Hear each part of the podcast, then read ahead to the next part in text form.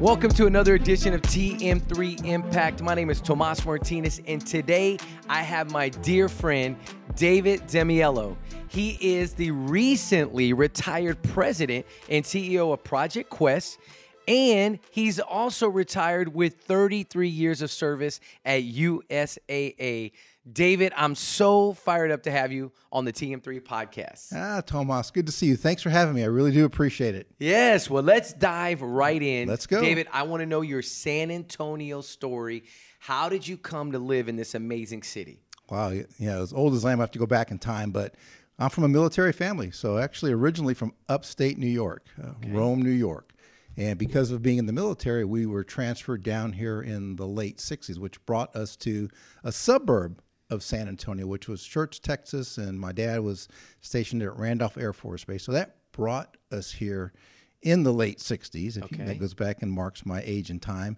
And so grew up in the Schertz area right outside of San Antonio. We had a small uh, stint going back to New York when I was in high school. Lived in Syracuse, New York, uh, which is the western part of the state for a while, and then came back down here to settle once and for all in the mid 70s in the big town of Schertz, Texas. Okay, well, the military, City USA. Military, yes, sir. I love it. I did not know that. I Mm-hmm. didn't know it was the military that brought you here.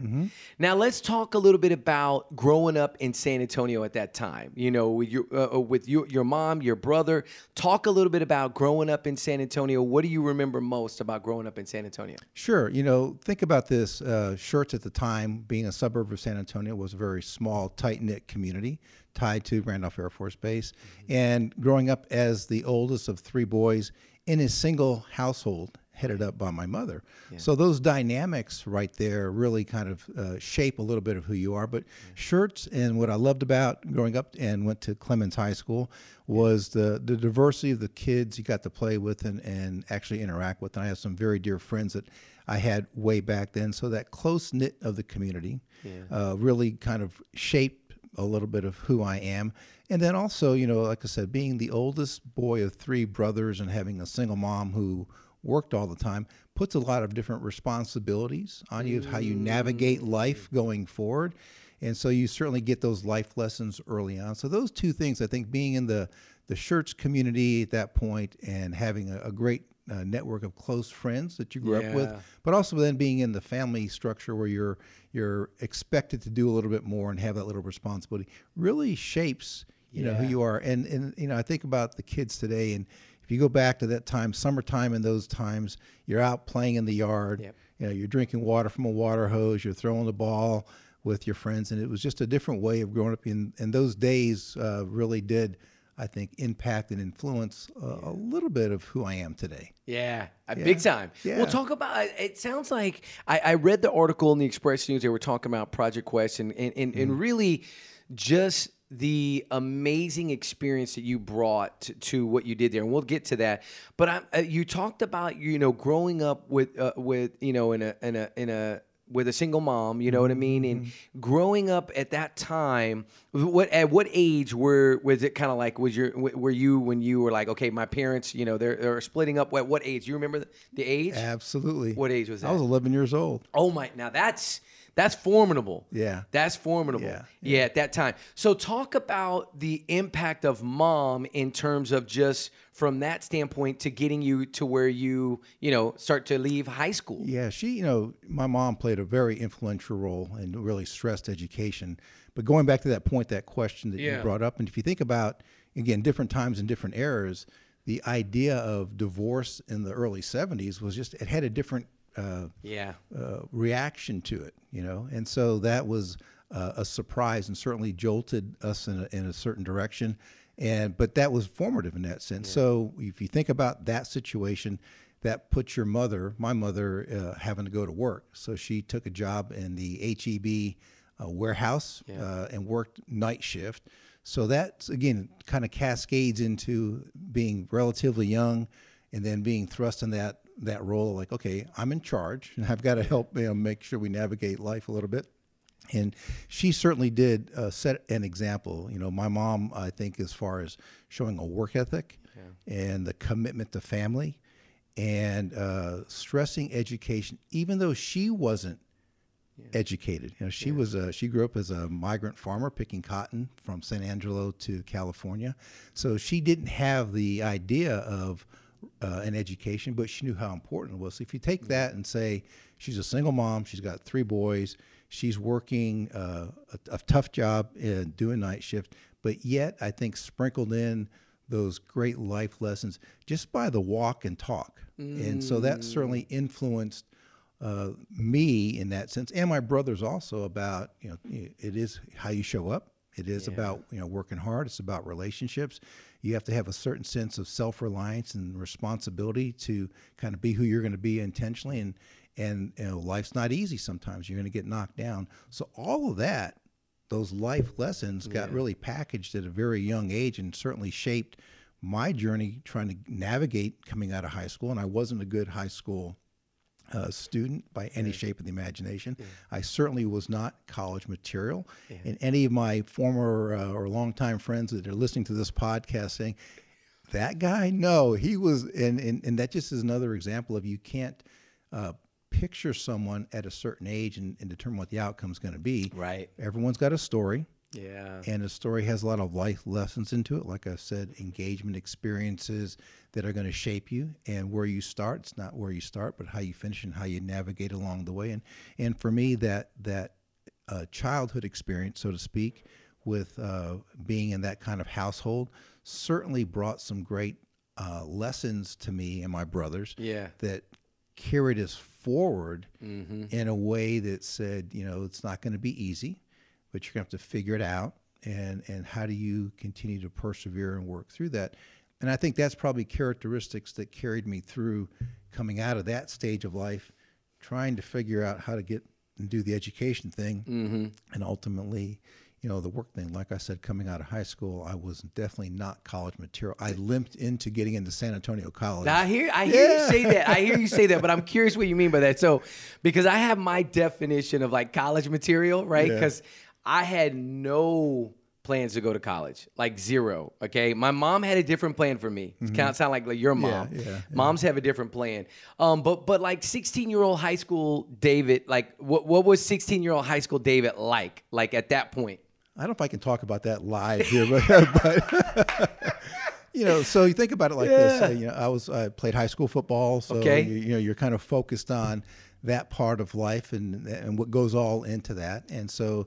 Uh, the classroom time and the focus of that was not a priority for me. I was, feel you. Yep. yeah. So, so you're interested in different things, Yeah. and so the application of trying to figure out, I need to study to make the grades and all that Yeah. was kind of secondary to the other part of uh, the experience, which is you know playing ball, hanging out with your friends, and doing those kind of things. So it just had a little bit of a different focus. So I was not a a dedicated student that certainly paid attention to his grades. Therefore, when it came time to finish high school, and I remember my mom, you know, kind of saying to me, you know, you need to go to school, you need to get an education. Yeah. She goes, I don't know how we're going to pay for it. You got to go figure it out. And and so that was really the the launching point. Yeah. And how I figured it out is I, I took an attempt, I made an attempt to start at San Antonio College. Yeah. Lasted probably about six to eight weeks. Okay. Yeah. And then I, I quit because I said I'm I just wasn't for You, me. you, you just said I'm done. I'm done. And- Interesting. And, took a job, and I was I did a job where I was working at uh, uh, a Seal Corporation in Braunfels. Okay. Did some work at the Sheraton Motor Inn on Austin Highway, and and so that was a pause to kind of reset. However, Yeah. you know, I think that that pause, and I looked around at some of the things that were going on, and I went, uh, "This is not good. I need to Hmm. really think about it." So I did, after a year, go back in to SAC and kind of tried to uh, buckle down and and get through SAC, and I did. So Yeah. a couple of years of going through SAC, and then thank goodness, and I and this is why my affinity for UTSA at that time, because UTSA in the early '80s was still just uh, growing up, Yeah. and uh, that and they were taking all comers to get into school, and you know, I had just good enough grades coming out of SAC to then transfer and get started at UTSA, and at that time UTSA was four buildings, and Yep. my wife and I, Cindy, had gotten married right around that time too, so she was a chemistry major at UTSA, and I was a, an accounting business data systems major Okay. in the in the 80s when we got married. So we kind of made that track through there. And again, I, I, UTSA for me was that gateway. I've talked about this many, many times that uh, had it not been for UTSA and allowing me the opportunity to get an education and, and acquire that particular uh, credential or degree, I'm not sure where, where life would have been. Yeah. And so, you know, for the last, you know, 30 years, so I've been very much uh, supporting the UTSA programs because uh, you know, education is important. Yep. And for people, which I consider like me, that are just trying to find their way through, you need avenues to get into uh, opportunities to build your you know, credentials and your expertise. And so UTSA at that time allowed that. And then by the grace of God, just being able to uh, interview with USAA. So it's kind of interesting how these these Yeah. dots connected, and it really just comes back to just persevering and staying in the game. You know, Yeah. stay the course. Yeah. stay the course, and and having the, the support of people like my wife and others who we we worked hard to get through there. But then the UT the USAA opportunity occurred on the campus of UTSA, so I finally got through, graduated, and entered uh, a program or training program At at. And- Wow. yeah, and, and and so I always look back and say I don't know how that happened, but I think the underlying thing, if uh, folks are trying to kind of consider how to navigate life, it comes back to the basic fundamentals. You know, it's it's about having the perseverance and the, the, the determination or dedication to move forward and want something better Yeah. and be willing to lean into it, but then also having other people around you because you don't do it alone. Yep. And and you know the thing about life lessons and the people you meet, you never accomplish anything by yourself. And so having that foundation that you know a mother who's stressed the education, who said you need to go this way. I don't know how you're going to get there, but and then role modeled it in her own behavior, kind of sets that foundation. And you can see that in my brothers too. Uh, Yeah. Dean and John have the same underlying qualities about them that they're just going to be determined to to have some degree of uh, success, however they define it. Yeah. And so that pathway and those dots connect, which led me to that opportunity to USAA. And For I 33 years. yeah, and and I'll tell you, Tomas, amazing. You know, uh, again, it's funny how life is, but I never, at that point in time, imagined say, okay, this is going to be a lifelong career. Yeah. It was, Of course, yeah. At that point, you're you're 22, 23 years old. Yep. You kind of, I thought at that time, it's a great opportunity. Let's get some experience. Cindy was finishing up her uh, chemistry degree at that time. I said, I'd give her a chance to get her degree. Then we'll figure out where it goes. Yeah. And uh, you know, one thing just led to another. Yeah. And uh, through the uh, USAA, again, another uh, organization that I have a great deal of respect for. I mean, their internal training and development programs at that time just offered opportunities. Yeah. And I think again, if you want to flip that to kind of a lesson learned conversation, those opportunities, whether you're in a corporate organization or whatever you're doing, mm-hmm. uh, opportunities present themselves, but you got to prepare yourself Yeah. for the opportunity. No, one hundred percent. Which it, this is what it, this is what's interesting because I want to go back because I, I I think for most people when they when they quit something, right? They quit and there's this idea of like uh, they go through some type of pain. So you quit, you leave SAC, right? You're at, and now had you met your wife at that point? Had y'all started dating it already? At Yeah, that point, yeah, Y'all, so y'all are dating already. Now, was she already in school? Yeah. yeah Did she yeah. stay in school during that time when you kind of stepped back from school? She stayed in school, but later on, she actually stopped going to school Yeah. to help support us to get through school. Ah, wow. See, again, that's that's powerful, right? But going back to that moment when you kind of backed away from school, I, I- if you took your brain back there, what, what do you think was the the what, what was the catalyst to say, yeah, this isn't for me at this point? Like, because I, I I know that there's some people that are going to hear this mm-hmm. that are going to connect with this in a way of mm-hmm. maybe they might find themselves at that point where they can kind of connect mm-hmm. to what was it that had you say, yeah, I don't really feel like doing this, right? And then I want to follow that back up with, and then what made you go back? Because you know, going back to something you start is hard. It's really difficult. Um, and so, so, so at, that first part of that is w- answer that first part of that question that I that I just asked there. What was that pain point? Yeah, I have to go back and really kind of think through that. But for me, uh, you know, the, the teenage version of David back then, I think just was lacking confidence. Okay. I mean, there was there was certainly a, cla- a, a, a an element of uh, lack of confidence because I'd never been performed as a student. Yeah. I didn't think that was the pathway.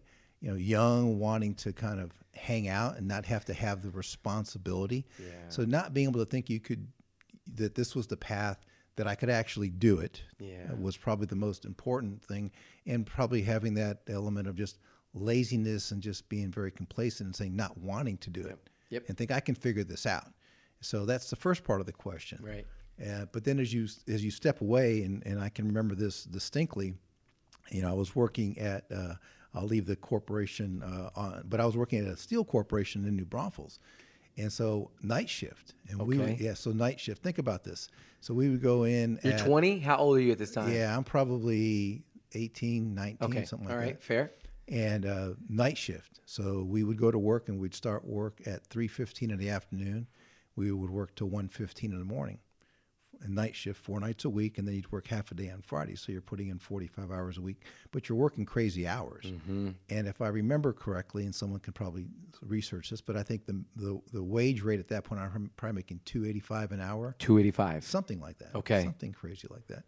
And you know, the environment that you're working in certainly was eye opening to me in saying, "This is where do you go from here?" You know, Yeah. certainly you could. I mean, I had the insight to say this is a dead end in that sense, and I didn't want that. And then. So I'm you know, moving back home and having to kind of reset there. Uh, that's a pain point. That's a pain point. Yes. And then resetting, and then you know getting back uh, to uh, work uh, closer to home. So I was working back at the Sheraton. So those experiences really, you could see that even at that age, there's nowhere to go. And so that idea about education certainly kept ringing true. And so it was like, "Eh, I need to do this. Did you meet anybody that said anything to you? You know what I mean? Because because sometimes you you kind of come cro- across paths with somebody and they just say something and you're just kind of like it brings it's like because of what your parents say we don't want to hear it Right, but it's like the, did someone ever just say something to you that they saw something in you later, time? Later in Later? life. Okay, yeah. Later in Not at that point. Not at that point in Yeah. time. I mean, at that point, I think it was really pulling yourself up by your bootstraps and Yeah. saying that you know if I'm going to do something, I've got to be able to take care of that myself. yeah And but the, still foundationally about you know some of the things you learn when you're a kid, like I talked about earlier, were still present. And this Mm-hmm. Yeah. and this you know ringing uh, voice in my head about um, the importance of education and, and Mm-hmm. and trying to build a life through that certainly was still there. So it pushed me back in that direction. Yeah. And it was certainly now looking back on it, it was clearly the right thing to do. And and be, and I think because of that, the work that I did at USAA, but uh, the work I did later at Quest was because of that journey. You know, I think you and I both talk about this that um, education and training are so important. And the people that you know I had a chance to work with later in my career that lacked that confidence, and I think it just comes back to not having expectations set or having the confidence of how to go do that or the belief that you can do that. I think that as I look back on my my journey, and if you talk about it from a life lesson standpoint, that uh, it can be done. It's not going to be an easy path, but it's worth the path. You have to just kind of lean into it and put the sweat sweat equity into it, and that's kind of my storyline that said from from beginning through the things we talked about to where I ended up. Eventually, it was a long journey. You asked this question about uh, did someone see something? yeah yeah And they, yes, the short answer to that is yes. As I said, that people, you don't ever achieve any degree of success on your own. And, and, and, I, and I've said that a few times. And in particular, to drive that point home from a life lesson standpoint, I was very early in my career at USAA. And I'm saying early 33 years in the first 10 years of that career. And as I got to, uh, you know, being there about eight or nine or 10 years, I took a, a particular role in the company, but there was an executive who uh, had that conversation with me because I think that the thing that I tried to do, and I think anybody uh, that's listening could uh, relate to this, that I've always believed it's how you show up. And that, that work ethic thing really carries through. So I always try to approach whatever assignment or whatever work I did uh, with that idea of 100% all in. I'm going to give it my best. So I had, a, I think, I demonstrated to those around me uh, a, a strong work ethic and a commitment to to do good work. And I think that got noticed. And again, the lesson is you never know who's watching. Yeah. You know, you never know who's watching you. You know, you're always kind of interviewing. You're always if you if you have that idea. So that point in time, uh, I remember it distinctly. He calls me in the office, and he uh, says to me, and I'm and I think at that time I'm probably like in my early 30s. Okay. Think about it. And he goes, "Hey, Dave, I, have you ever thought about your career?" He goes, "You do really good work. I've noticed you." And so uh, we had a, what I would call my first mentoring conversation ever in my life, where someone really kind of, as you said, stepped in and said, Yeah. "Hey, I've noticed you. I think you're doing a good job, and uh, I'd like to know what what interests you have and where you want to take your career." Mm. So that I will tell you was a, a pivot point, a pivot point, you know, in you know my journey and my story, and so that conversation led to uh, a mentoring relationship, and at that particular point in time, a USAA had a program that was called MAP, and MAP stood for Management Access Program. So my mentor said, I think you'd be a great candidate. And MAP was a way internally to develop talent and create avenues for people to take on greater leadership responsibilities. Okay, Yeah. So at that time, I'm a, I am a uh, information asset protection analyst, the cybersecurity person at that point at USAA in the IT side, and through that relationship, he helped uh, promote me. I had to go through a series of tests and interviews. Yeah. And so a handful of internal candidates were identified to go into this MAP program. And that changed the whole trajectory of my professional life. But it goes back to that story. So I left the work that I was doing in the IT side and spent the next 18 months or so in this internal development program, learning about USAA Wow. top to bottom Yeah. and eventually being uh, prepared to take on my first leadership role. So, July 1995, I become the director of organizational planning there, and that was my first formal leadership role. After spending, Wh- and wh- at what age? I'm 34, Wow. 34 years old. That's really cool. And so the patience of having spent almost 10 years in the organization, and again, it, uh, what I really appreciate about USAA, it, it's you know thousands of people, but being able to be s- identified in that group and have that opportunity, along with others. It wasn't just me. There was a other group of folks that had that same opportunity to move into this role, and so I was taken out of my formal day-to-day job and spent, like I said, 18 months, you know, in that role, which led me to taking that first leadership role. But it comes back to the things we're talking about. If you think about the lessons and connecting those dots, having that foundation and some sense of responsibility, uh, demonstrating some degree of perseverance and commitment to move forward, and then having people that care about you intervene. Mm-hmm. And you know, I'd be remiss if I'd even and, and add to that. My you know, Cindy has been great with me, and she certainly sacrificed a lot along the way. But she played a critical role, especially at that very early stage of just p- being supportive and, and helping uh, promote the ideas. So let's keep moving forward. And so you know, it, you do stand on the shoulders of the others. If I could just tell you one Yeah, more story, please. one more, one more Yeah. story. So. So fast forward, I just told you it's July of 1995, and so you you take on this role, and then there's a whole different level of journey that starts, and that's why again, I think USAA and its management development programs really were amazing. So I progress through uh, a couple of different levels, and then uh, I am promoted to uh, executive director. That title at USAA at that time was uh, the first entry level for executive leadership. Yeah. So you move from director, you become an executive director, and so now it's probably 1998 or so. Okay. So there's a a celebration that takes place. Uh, the old Aldo's there on Fredericksburg Road that was there. They're now on I-10. Yeah. We had a little luncheon there uh, in that time, and it was to celebrate the promotion. It was a promotion luncheon. Yeah. And so, uh, handful of people, about 15, 20 people there. And uh, Reggie, Reggie Williams, who was the, the gentleman I'm talking about that actually became my mentor. And we, Ah, and we the one ma- that told you in the beginning. Yeah, and okay. we- and, and Reggie and I have maintained a lifelong relationship. I bet. We still talk, you know, to this day. And I just hold him in very high regards. So we're having this luncheon event at Aldo's, and it's congratulations, great job, Dave. And so uh, I, he gets up to speak, and he and he says, "Hey, Dave, uh, congratulations." Make a few comments. He goes, "You know, look look around the room." He goes, "There's two things I'm going to tell you," and this goes back as as I said, October of 98. So here's okay. what 15 20 some years I'm yeah. telling you I'm telling you the story today. Yeah. And he goes look around the room and he said uh, your success that you achieved, you didn't do it by yourself. These folks here all invested in you. And, and, and again, I worked with some amazing people. Mm. She goes, point number one is, as I said, you don't achieve success on your own. You know, you stand on the shoulders of others. Yeah. And never forget that.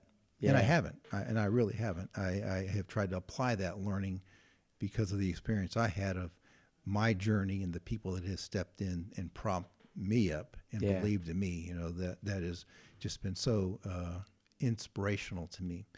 He goes. Second thing is, he goes. Someday you're going to be in a position of responsibility where it's going to be your turn to prime the pump, mm-hmm. just as people have invested in you and you've helped move them along, you're going to be in a position to help others and bring them along. Yeah. And so those two things, and in particular, the second thing that is, it influenced me throughout my USAA career to be uh, an avid mentor and help individuals that were seeking how do I get better at this yeah. and, and, offer whatever lef- lessons or things I could share. So I took the idea of mentor and helping others develop very seriously yeah. and, and, and invested in that. But that also then really influenced my decision when I retired from USAA yeah. that I, I knew that there was going to be a chapter two. Yeah. After 33 years, I knew there was going to be a chapter two didn't know what it was going to be, and then the opportunity for Project Quest emerged. Yeah. Uh, through a colleague of mine, and when I looked at the opportunity, that idea of being able to uh, prime the pump, uh, Quest has a wonderful mission. They were uh, well recognized and respected in the workforce development area. Mm-hmm. And so when I saw the mission and understood what they did, it just resonated with me for everything we just talked about. Your story. yeah, you connect all those yeah. dots. Yep. And I said, here I am having a chance to um, retire from an amazing Fortune 100 company. And now there, this opportunity presents itself to work for this nonprofit that works in an area and serves an area for people that are seeking to build their confidence, yeah. get uh, access to resources. And, and I could see myself as yeah. a Project Quest participant. So when uh, the opportunity presented itself and I spoke to the board and what they were looking for and what interested me, I know they looked at me a little bit like, why would you want this opportunity? Yeah, yeah, yeah, yeah. But they didn't know. Sure. They didn't know. All, they didn't know they the did, whole. They didn't know your story. They didn't know the whole thing. Right. And so right. we connected those dots, and I will tell you, I, I uh, thoroughly enjoyed uh, every minute of my time with Project Quest. It's an amazing organization, and the way that it, it intersects with a lot of different parts of our community. Yeah. And and helps individuals, I, as I say, build that confidence, gain mm-hmm. access to resources. Uh, the stories of listening to their journey and how Quest helped them. That was a awesome opportunity for me to step into it and take everything that had been yeah. the previous you know 30 years of my life and lean into it. Yeah. And the, the team at Quest, amazing professionals, uh, our board, and so it was a perfect fit for me. Yeah. In that sense, and and be able to work with that with the community and our our city government, the county, and others, to help find ways and solutions. Yeah. To, as I said, offer confidence. You know, reach out. If yeah. there there is so much uh, opportunity in the city, and there are so many individuals that I think want to find a way to make a better life. Yeah. Just don't know how. Yeah, where do you begin? Where do you begin? Yeah, and and that that leads to this idea. You know, when you when you think about Quest, uh, one of the things that I thought about is you got the timing of that were it, it's pretty crazy to think because it was was it 18 that you started what year did you start to quit 17 17 okay mm-hmm. so you're 17 so we're it's prior to the pandemic right but what was like right away what was the what were the challenges that you were facing leading this organization right from the beginning because your staff you had a small staff in the mm-hmm, beginning mm-hmm, right mm-hmm. budgets were uh, uh, not the same as when you left it was a mm-hmm. different budget when you left talk a little bit about those challenges in the beginning when you started Yeah, uh, it's interesting. So as I took the role on, I, I tell this story all the time that I I came into the idea with a very altruistic mindset that this is going to be a great opportunity to serve, uh, to do some of the things we talked about as far as helping others. So I had this, uh, you know, rose-colored glass view of yeah. how this was going to be a great experience to help others. Yeah. And so whether you call that a touch of arrogance with a touch of ignorance, like I can do this, yeah. and how hard could it be, and then actually stepping into the role. Yeah and and and I and I tell this to others that you know be careful of what you ask for sometimes, but also you know being more open minded than I think I was because I thought that it was going to be a more a different opportunity, mm. and so as I entered into the role, it certainly opened my eyes to how challenging and difficult it is for in this case nonprofit organizations to yeah. to operate, and so the board when we put this idea together and I joined them was how do you take Quest to the next level? Uh, mm-hmm. it had been serving the community at that time for 25 years, had a wonderful reputation, mm-hmm. and they uh, offered the opportunity with the idea about how do we grow it and expand it and maybe redefine it a little bit, still stay core to the mission, yeah. but offer a different way to deliver services. So to answer your question, those first couple of months, there was a lot of listening and learning. Uh. Ah. really, the, the first the first part was really trying to understand the nonprofit industry workforce development, how Quest interacted with the city government, and, yeah. and kind of put all those pieces together. Yeah, and which is a that's a very delicate, you know, web oh. of everything of, of what you just described. Yeah, you know, the the idea of the relationships and them getting yeah. to know me. So it was certainly just navigating through and trying to figure out, you know, how this fits, mm-hmm. and then going back to the board shortly after that, saying, "All right, here's a game plan. And we put together basically a yeah. strategy in a three year game plan that said little by little, we're going to uh, change some of our processes, expand our our training offerings, and, and putting those things in place. And, and nothing, the, the team had done a wonderful job, but it was time to kind of um, raise the bar in terms of uh, how the organization operated around its processes and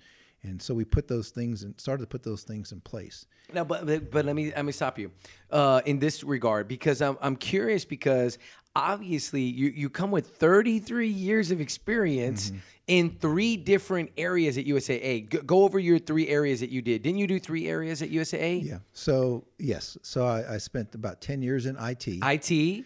And then I spent another period of time in what I call uh, process engineering, operational effectiveness okay. management. Like yep. That. Okay. And then the last one. And the last one was really in human resources. Okay. So uh, I was uh, uh staffing, recruiting, training, compensation, uh, executive. Uh, Isn't that rare at USAA to be able to be in three different? Yeah. That's rare. Yeah. I remember you telling me about that when we were in LSA together. Yeah. You know what I mean? And so you have this unique skill set and you come to a nonprofit with all of this experience of process building, leadership, human resources. I would imagine there's pro- you're probably making a list of there's 5,000 things we could do, right? Or change. Mm-hmm. But coming in as as an outsider, you said, "Let me just stop and listen." Yeah and look. Yeah. Which would be really difficult to do because I'm sure after day one or two, you're gonna look around and go, I know what we need. I I, I know there's some, these are the things we need to change. But you wanted to stop and listen. And this is a message to anybody that gets an opportunity, right, to to lead something, mm-hmm. is to be patient mm-hmm. and and learn mm-hmm. as much as you can. Yeah. Uh, but my, I guess my question to this is, of all that you learned from USAA, what was the first thing that you're like, I need to implement this at Quest to help us raise the bar? Oh, wow. So that listening tour took about five months, right? Okay. And so I think the the where we started, it's going to sound, and for those that know me are probably going to smile at this, but it started with we need to have kind of a, a thought process around a plan of action. Okay. I mean, I think we needed to kind of organize. Well, not kind of. We did. It was really kind of lay out what is going to be our roadmap going forward, and that roadmap had various elements to it that, that range from process to services to how you budget, how you report, your metrics, and those kind of things. Bringing that discipline. It's funny when I was about to take the job, I had a former colleague of mine who was uh, I worked for at USAA, who led another nonprofit here in San Antonio, and we had lunch together. And uh, his advice to me was, you know, you can't bring what we call USAA intensity to the role because the two won't be compatible. Okay. And so I remembered that, and that's why you know any I think any good things I've learned from leadership, any good leadership uh, is you got to stop and listen and, and learn and and and One hundred percent. you, you got to do that and, and not have those preconceived notions because then you know some of the things or skills that I apply that I learned over those years you figure out what would work in this scenario not Yeah. everything that you would do in a large corporation applies here but Yeah. any to me any business any organization you run there's fundamentals to it Yep. and you apply them whether it's to your family to uh, your church activities to your small business to a nonprofit and some of those fundamentals is you need to have uh, some structure roadmap some process in place and and be able to then communicate that create accountability and so it's it, it wasn't anything like one thing Yeah. but it was just bringing i think a sense of structure and Yeah. focus on different things and then really showing the team Yeah. because it gets back to developing your people what they're capable of doing Yeah. so so the the key part to me was kind of assessing the talent we had and we did have some very good talent that was interested and eager to learn and do different things so you create if it's, it's going to sound cliche you create the vision Yep. you try to explain uh, why you want to go there, uh, hopefully motivate and inspire folks to unleash their potential, and everyone kind of works together collaboratively. And, and so the transformation that we went through in Quest was pretty phenomenal. Yeah. What did you start out with? How many employees did y'all start out with when you first started? Yeah, in 2017, we were probably somewhere around 21, 22 employees. 21, 22? 21, 22 Okay. employees. Got it. Yeah, and then by the when I when I retired, we uh, actually had 44 employees. Wow. but that was really more driven by uh, the pandemic, for lack of a better term. But also, I think the city's the the main thing was the city's investment in what's called ready to work. Okay, And so yeah. if anyone's following that in the local community, that was the that is the city's initiative Yeah. to train several thousand people.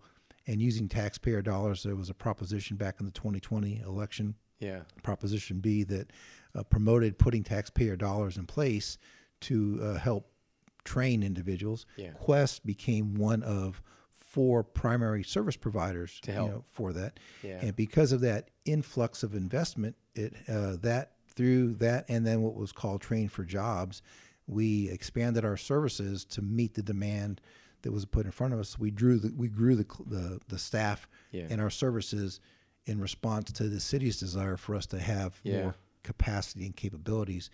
And it was and doing that during a pandemic was you know quite a challenge. That's But, challenging. Yeah, but all those all those lessons, Tomas, about you know how to run an organization, how do you build structure, they they all apply. How do you develop capacity? It takes you know some planful thinking, takes organizing your team.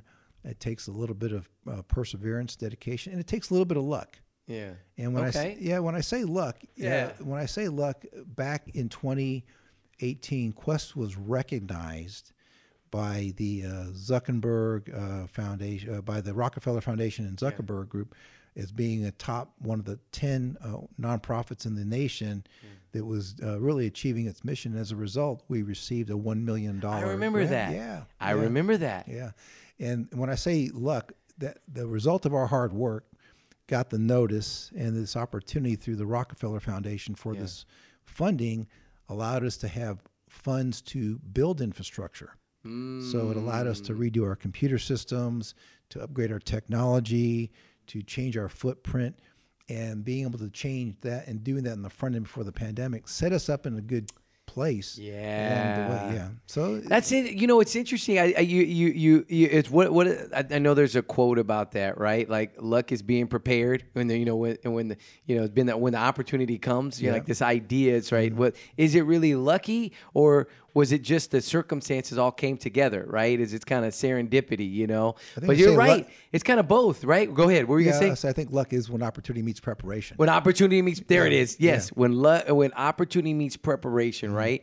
And people say, "Well, that's lucky." Well, the opportunity came and I was ready. Yeah, I was That- that- that- prepared. that's the point I was going to say. that Yes. the work that uh, and it predated me. So when Quest was in Quest was in operation for 25 years before I showed up, Right. And they had already built uh, a reputation for being a top-notch workforce development agency. Uh, we just took it and built upon that uh, success. Right. But that success allowed us to be competitive for that Rockefeller opportunity. Yeah. And then we being recognized, we were then ready to take that opportunity and build upon it. And so the investments were, were, were well underway.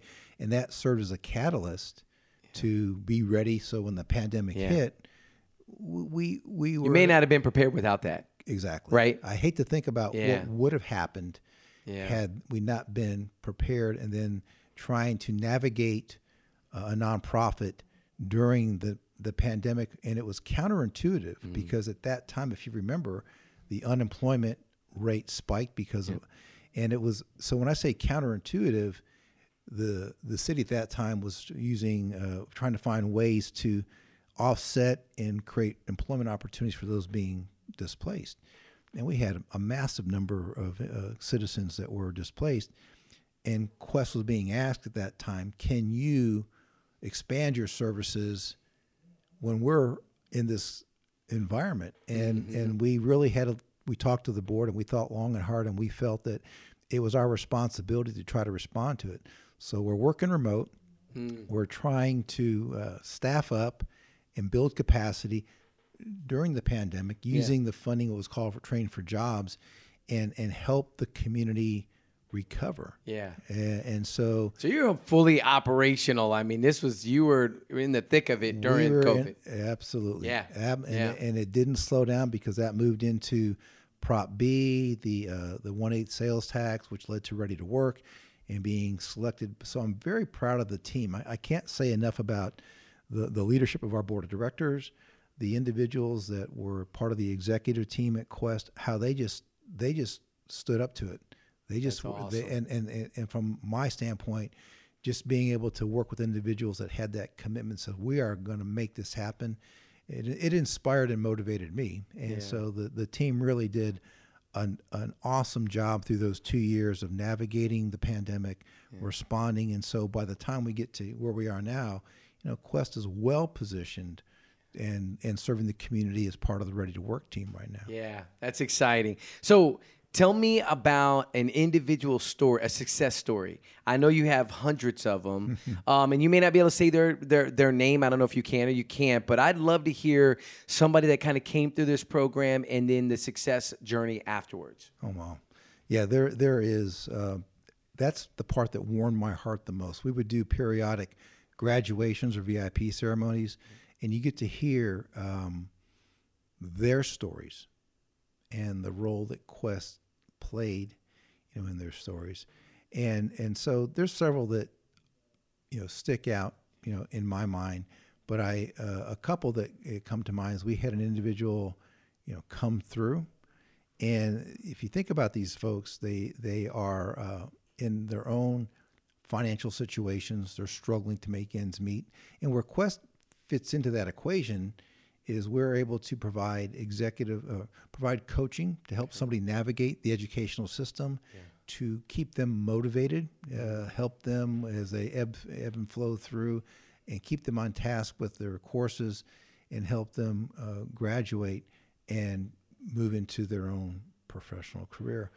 And one individual that uh, went through our program, which I was really proud of, actually became an entrepreneur Okay. and started their own um, training program Okay. and helps create uh, uh, opportunities for individuals to get that basic, uh, we don't call it CNA, but that basic medical assistant training. Okay. Yeah. But they, without Quest, they would have, they would not have finished the program, be able to then uh, get a professional career.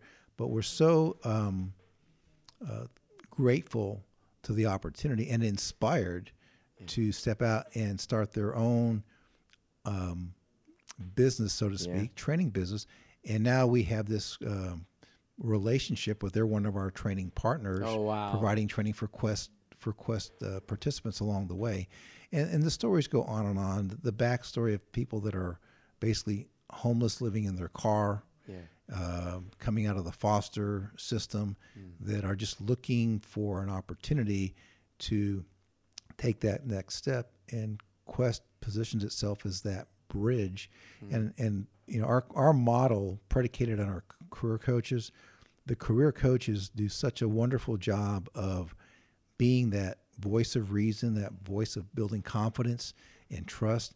That that's the secret sauce to why Quest has a unique brand of uh, workforce development because of that hands-on coaching piece that allows individuals to have somebody they're tethered to, Yeah. and we're not going to let them fail. Yeah, and and and so That's the, powerful. Yeah, the stories the stories go on and on. I really want to protect you know people's uh, For sure. Yeah, that part No, of it. I understand. But my gosh, uh, when we would do graduation and listen to their testimonies, Mm-hmm. and that's what filled up the team. That's what motivated the team. That said, when you can change someone's life and be part of that, Yeah. you you want to come back and do more of that. And you know, we're serving more people than we ever have. But the the whole quest uh, experience Mm-hmm. has been, you know, uh, uh, means a lot to me, and I'm very proud of the work that the team did. But the reason for everything we just spent the last 45 minutes talking about, Yeah. all those those dots connect, and I think anyone listening today, if you're if you have that doubting yourself, or if you have that confidence factor that you're trying to overcome, if you're looking for resources, there are organizations out there like Quest Yeah. and others that certainly can be that uh, reason that that that connection to help you kind of figure your way out and take that next step along the way. And, and it sounds like you know if you if you think about it, I mean, basically, if somebody comes into the program, they have a they they get a, a coach, right? Mm-hmm. There, this this may be the first person that sits down with them and says, "I believe in you."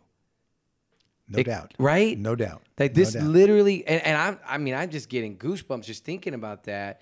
Is you, you've got somebody they're sitting across that's you know 30, 40 years old, Mm-hmm. and they've never had anybody believe in them. You know, like and and and then teach them the fundamentals. Mm-hmm.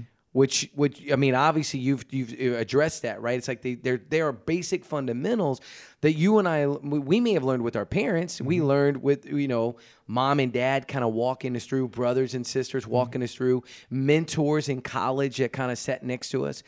But but but somebody sitting there um, just saying I believe in you. I, I just had a recent.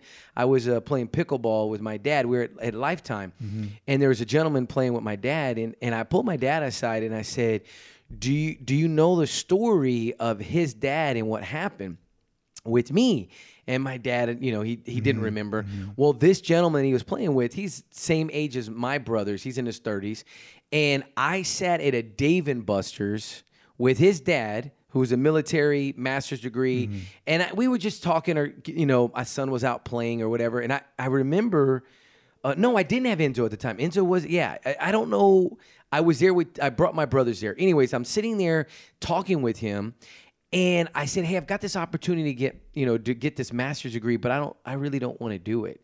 And I remember he literally looked at me and he said, "You need to go get your master's."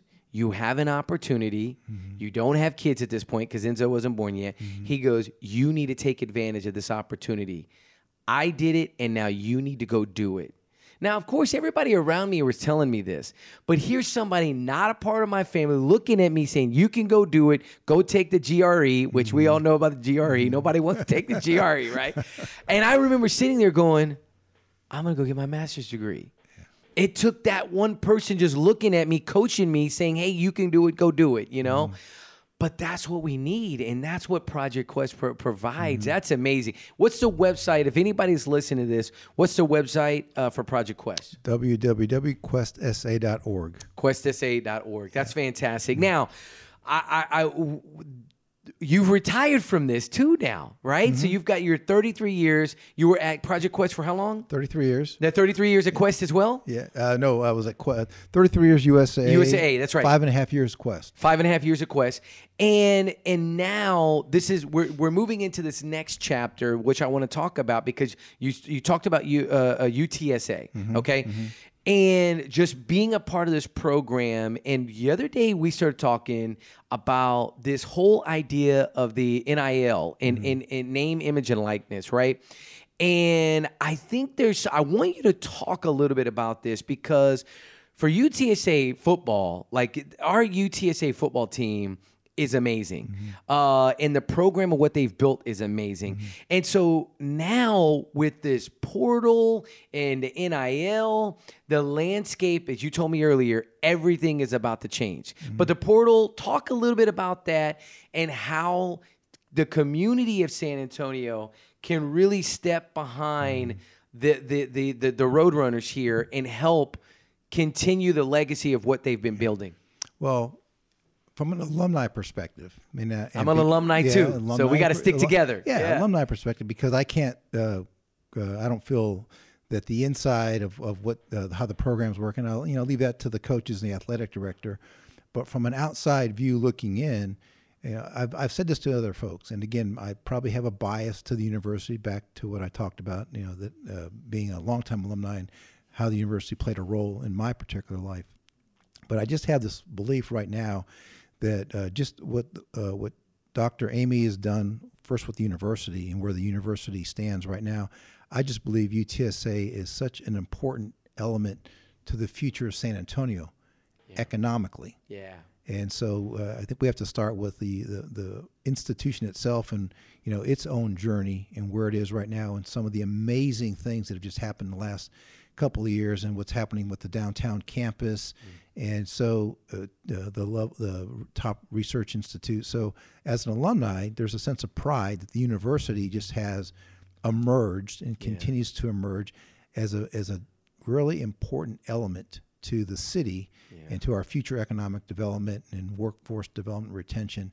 So I look at it from that standpoint. Yeah. And and so when I talk about sports or I bring that up, you know, I'm, I'm obviously very interested in the sports, and let's be honest and fair that your sports programs, and in particular, probably your football programs and your basketball programs, certainly give the face to the university on a national stage. Mm-hmm. And the the work that uh, Dr. Lisa Campos has done and Coach Traylor, in particular, with the athletic programs in general, but the football program in particular, mm-hmm. has really uh, put UTSA on the map in yeah. a different way. Yeah. And so there, uh, for those that have not followed the program in the university, I, I, think that those dots are how I connect them. That you know, for the city of San Antonio first, how important the university is, and what we've done academically in the programs, but then how the sports programs enhance mm.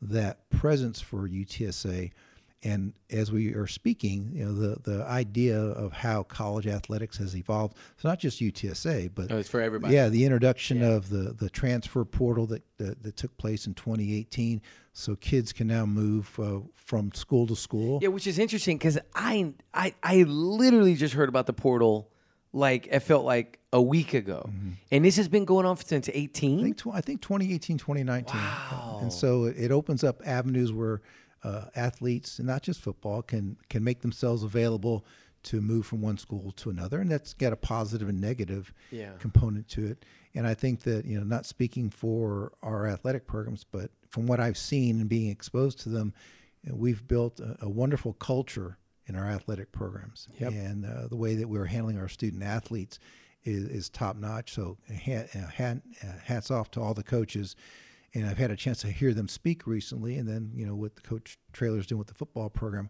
but the complexity of sustaining uh, that level of quality. You know, the school's moving into the American Athletic Conference on July mm-hmm. 1st, so different level of competition, which I think is going to be very, very exciting for the fans and for the alumni to see us compete mm-hmm. at that level. But then is how you sustain uh, your competitiveness in, in when uh, you talk about, you know, I just recently learned about what's considered the uh, NIL, the name, yeah. image, likeness. Yeah. And and so that certainly has added a new variable to college athletics. And I think that it's just important that we all kind of get educated on what that is and how that may impact all of our athletic programs. Yeah. And it seems, from what I can understand, that you know the community rising up and being involved yeah. to uh, of how NIL impacts your athletic program is an important new element to it. And again. I, I'm just really understanding. And when you combine the transfer portal with uh, NIL and others, it just makes the, the world of college athletics different. And then how does how does UTSA respond, you know, to that? And again, from the outside looking in, just as an alum, I'm very interested in saying, how do you support that? And I think getting a little sense of just all of us getting knowledgeable about mm-hmm. that and supporting the programs is really important. So I, I want to be uh, thoughtful that that how the university speaks about that is probably one way, but from an alumni outside looking in, just being very supportive and understanding that the, the landscape continues to shift and college athletics is, is a different ball game than it was several years ago. Oh yeah. But how that also influences the brand of the university and then as I said, how the university influences, you know, San Antonio, all those dots connect? Well, they connect because you know if you, you we have a tier one university here, right here in San Antonio. You know, mm-hmm. I mean we we have UTSA. Even I graduated in '99, mm-hmm. so from 99 to today, it is literally a completely different university mm-hmm. from when I graduated. I think uh, back then it was what 22,000 students, maybe. Maybe. Maybe. And what is it now? I it's I know it's north of 35,000 ish. Yeah. yeah. Yeah. So so we're talking about a university that is getting the number of students.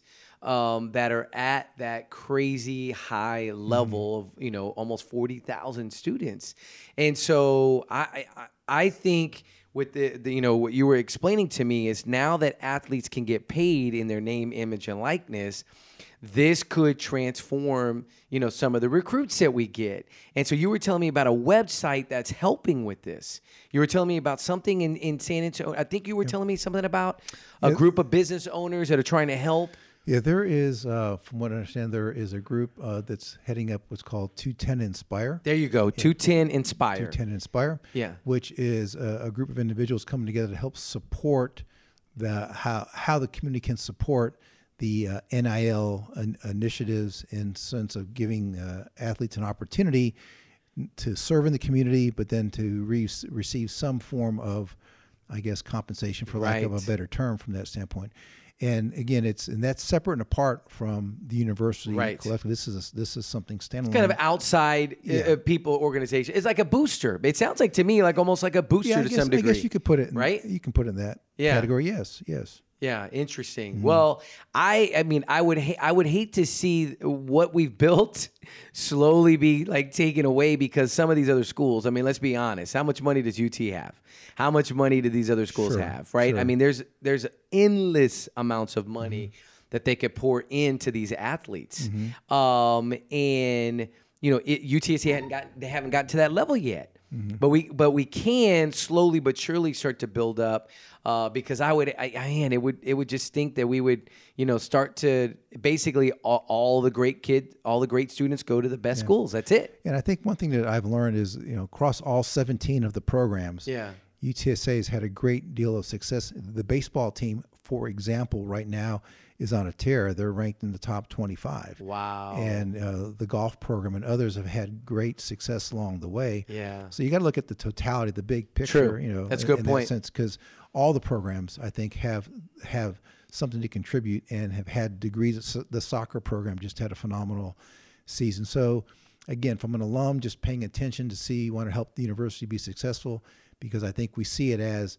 a way for San Antonio to be successful and I just think that the the uh, the work that uh, Dr. Campos has done mm-hmm. across all athletics, and the culture that she's built, and the quality of the coaching staff, it, it is something to be proud of. We see yeah. a lot about that in the football program, but I think across all the programs, and the, the culture that I can see just yeah. uh, being around it a little bit is is very impressive and very proud of it. And then you add to that these other variables around uh, the transfer portal and, and how you uh, recruit kids and maintain a roster certainly challenges the athletic programs in a different kind of way. Yeah.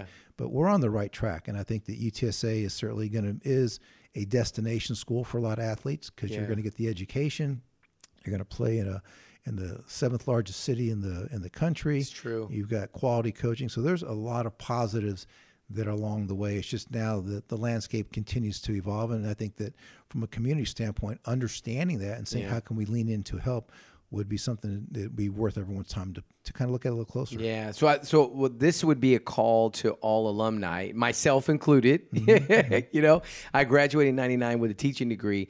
We got to get involved. We got to mm-hmm. stay connected to the Absolutely. university. I think that's what it's telling me. So, anybody listening to this, your former U- UTSA student, alumni Let's get back. Let's support uh, what they're doing. Uh, I was at that first game, the double overtime game with my mom, Mm-hmm. and we lost our mind. Like that was one of the most exciting games. I know you were at that game too. It was this year uh, or last year, but um, but what an exciting uh, uh, uh, uh, what they've built is, is phenomenal. Wrapping this up, David, I, I would say um, you talked about the fundamentals, but if you could boil it down to you know you've you've had an, a blessed career you know? You you've been a mentor to so many people like to myself and to Wesley and and and, and some of the great friends from you you, uh, uh, from USAA what what would you say you know to somebody right now that that, that maybe they're at a point in their career where they're just kind of like I just I'm not really I'm not sure if I'm liking what I'm doing. I'm not sure if this is direction to me. What would you say to somebody that's kind of at that point right now in their career? Well, I, I would think that that's first a legit thought because uh, uh, one thing that we have to all pay attention to is you got to kind of be intentional about who you want to be, right? I love so that. there's there's an intentionality to it that we we have a tendency. I think sometimes I talk to folks they just kind of fall into that groove and they become complacent, and then and time moves on. yeah And so you, you know you get that question all the time about where do you want to be in five years, right? And I think that that's you know that's fine, but I think that to answer your question, just uh, I had someone tell me one time, be who you want to be on purpose. You know, and so that requires a little bit of self reflection about what is it that makes you up and what you're trying to accomplish with your life, and work is part of that, but it's not all how you define yourself. yeah And so, you know, the thoughts about taking that time, whatever you're doing, to reflect upon, you know, who you are and what you want to be and kind of own that and saying, you know, I want to be very intentional about my actions. I want to be uh, intentional about where I want to move to. I want to be who I want to be on purpose, not by accident I love that and then be willing to seek out um, the resources that people take a little bit of a risk. You know, don't it's not wrong to ask for help or feedback, and then be willing to lean into it because uh, whatever whatever reflection drives you to take a, a, a fork in the road, it's work. They call it work for a reason. that's right, Right. And so it's not going to happen. You can't be the passenger in your life. You have to be in the driver's seat. And then so that that point of reflection, but then be willing to commit and put the the sweat equity into whatever task you're going to take on, and understand that it's not going to be an easy road. You're going to hit bumps along the way, and you're going to have to persevere through it. So it kind of I think it kind of starts with that point of like I said, self reflection, and then having that idea of what you want to accomplish very intentionally, who you want to be, and then be willing, yeah you know, be willing to take those steps and lean into it. and do the work Yeah, it, it, it, it is it is so easy to to think about it. It is so hard to put action because you can talk yourself out of it. oh for sure You know, oh, I've sure. got I've got this going on. I can't do this. You can talk yourself out of it. And next thing you know, five years go on down the road, and you're still in that situation. yeah And so, you know, you, you got to own it. Yeah. you got to own it. I love that. Be intentional on purpose, right? With what you want to be. Be intentional and be on purpose, and and know and say who you want to be. You know, I think about that when when I watched Wesley, Raul, and, and William, uh, and Rob. When I saw them cross that finish line, the reality of Ironman became like, well, maybe. And then I had to go, okay, intentionally, I want to go do this and purposely go set about doing it. Um, But then, more importantly, what I respect is putting the sweat equity and the challenges you had Yeah. to get yourself to a point and what you had to overcome. I mean, everything we're talking about, you can fit into your own experience Yeah. in your Ironman journey to get there. That certainly inspires me. So I've got my running shoes and I'm trying to get back into Yeah. shape. But I think Tomas, that that is a, a great point that in your own story, Yeah. that sequence that you went through to prepare yourself, your own setback, having to get yourself back up and and be very intentional and put the sweat equity in Yeah. to it is something that you know that that's exactly you know what we're talking about here that inspires and motivates me along the way so you, you know you kind of walk that talk Yeah, I appreciate that. Yeah. Well, David, listen, I appreciate you being on TM3 Impact, my man. It's a great conversation. It was fun. And uh, I can't wait to hear about the next part of this journey. that's coming Yeah. that's coming as we uh uh, as I start to formulate the idea for the consulting business, Yeah. and the Daza Consulting Group, that is Yes. certainly uh, in the formulation stage. And Any so- website yet? Anything? Not yet. Not yet? I mean, Okay. uh, I'm slow rolling All right. a little bit. I'm I still, like I'm- that. That's I'm- good. Six months. Yeah, I'm still Six I'm still in that retirement window. Give me a little bit of time, but we're looking maybe to the second half of the year. We're doing a launch and, and getting that getting that up and running and and using that as a platform to help other nonprofits and small businesses gain access to resources. So stay tuned. Uh, there may be a chapter three in the book. so we'll go Oh, on. it's going to be an amazing chapter three. You kidding me? It's going to be an amazing chapter three. I'm excited to be along the ride, David. Have an amazing day. it. Thank you for being on TM3. All right. Thanks for having me. Take Appreciate care.